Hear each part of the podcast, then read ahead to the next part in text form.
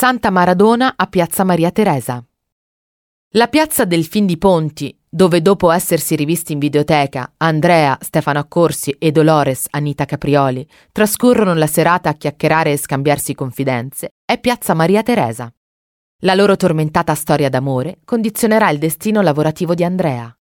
Tra le piazze di Torino è quella che ricorda più apertamente atmosfere parigine, con gli eleganti palazzi che circondano il verdissimo giardino.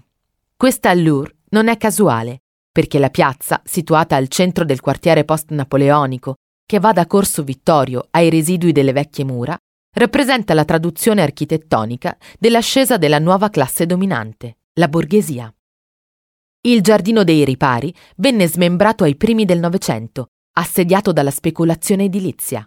Piazzetta Maria Teresa, che già nel 1872 aveva acquisito autonomia dal resto del complesso, è tra le poche tracce rimaste di quella spina verde, assieme alla Iuola Balbo e ai giardini Cavour.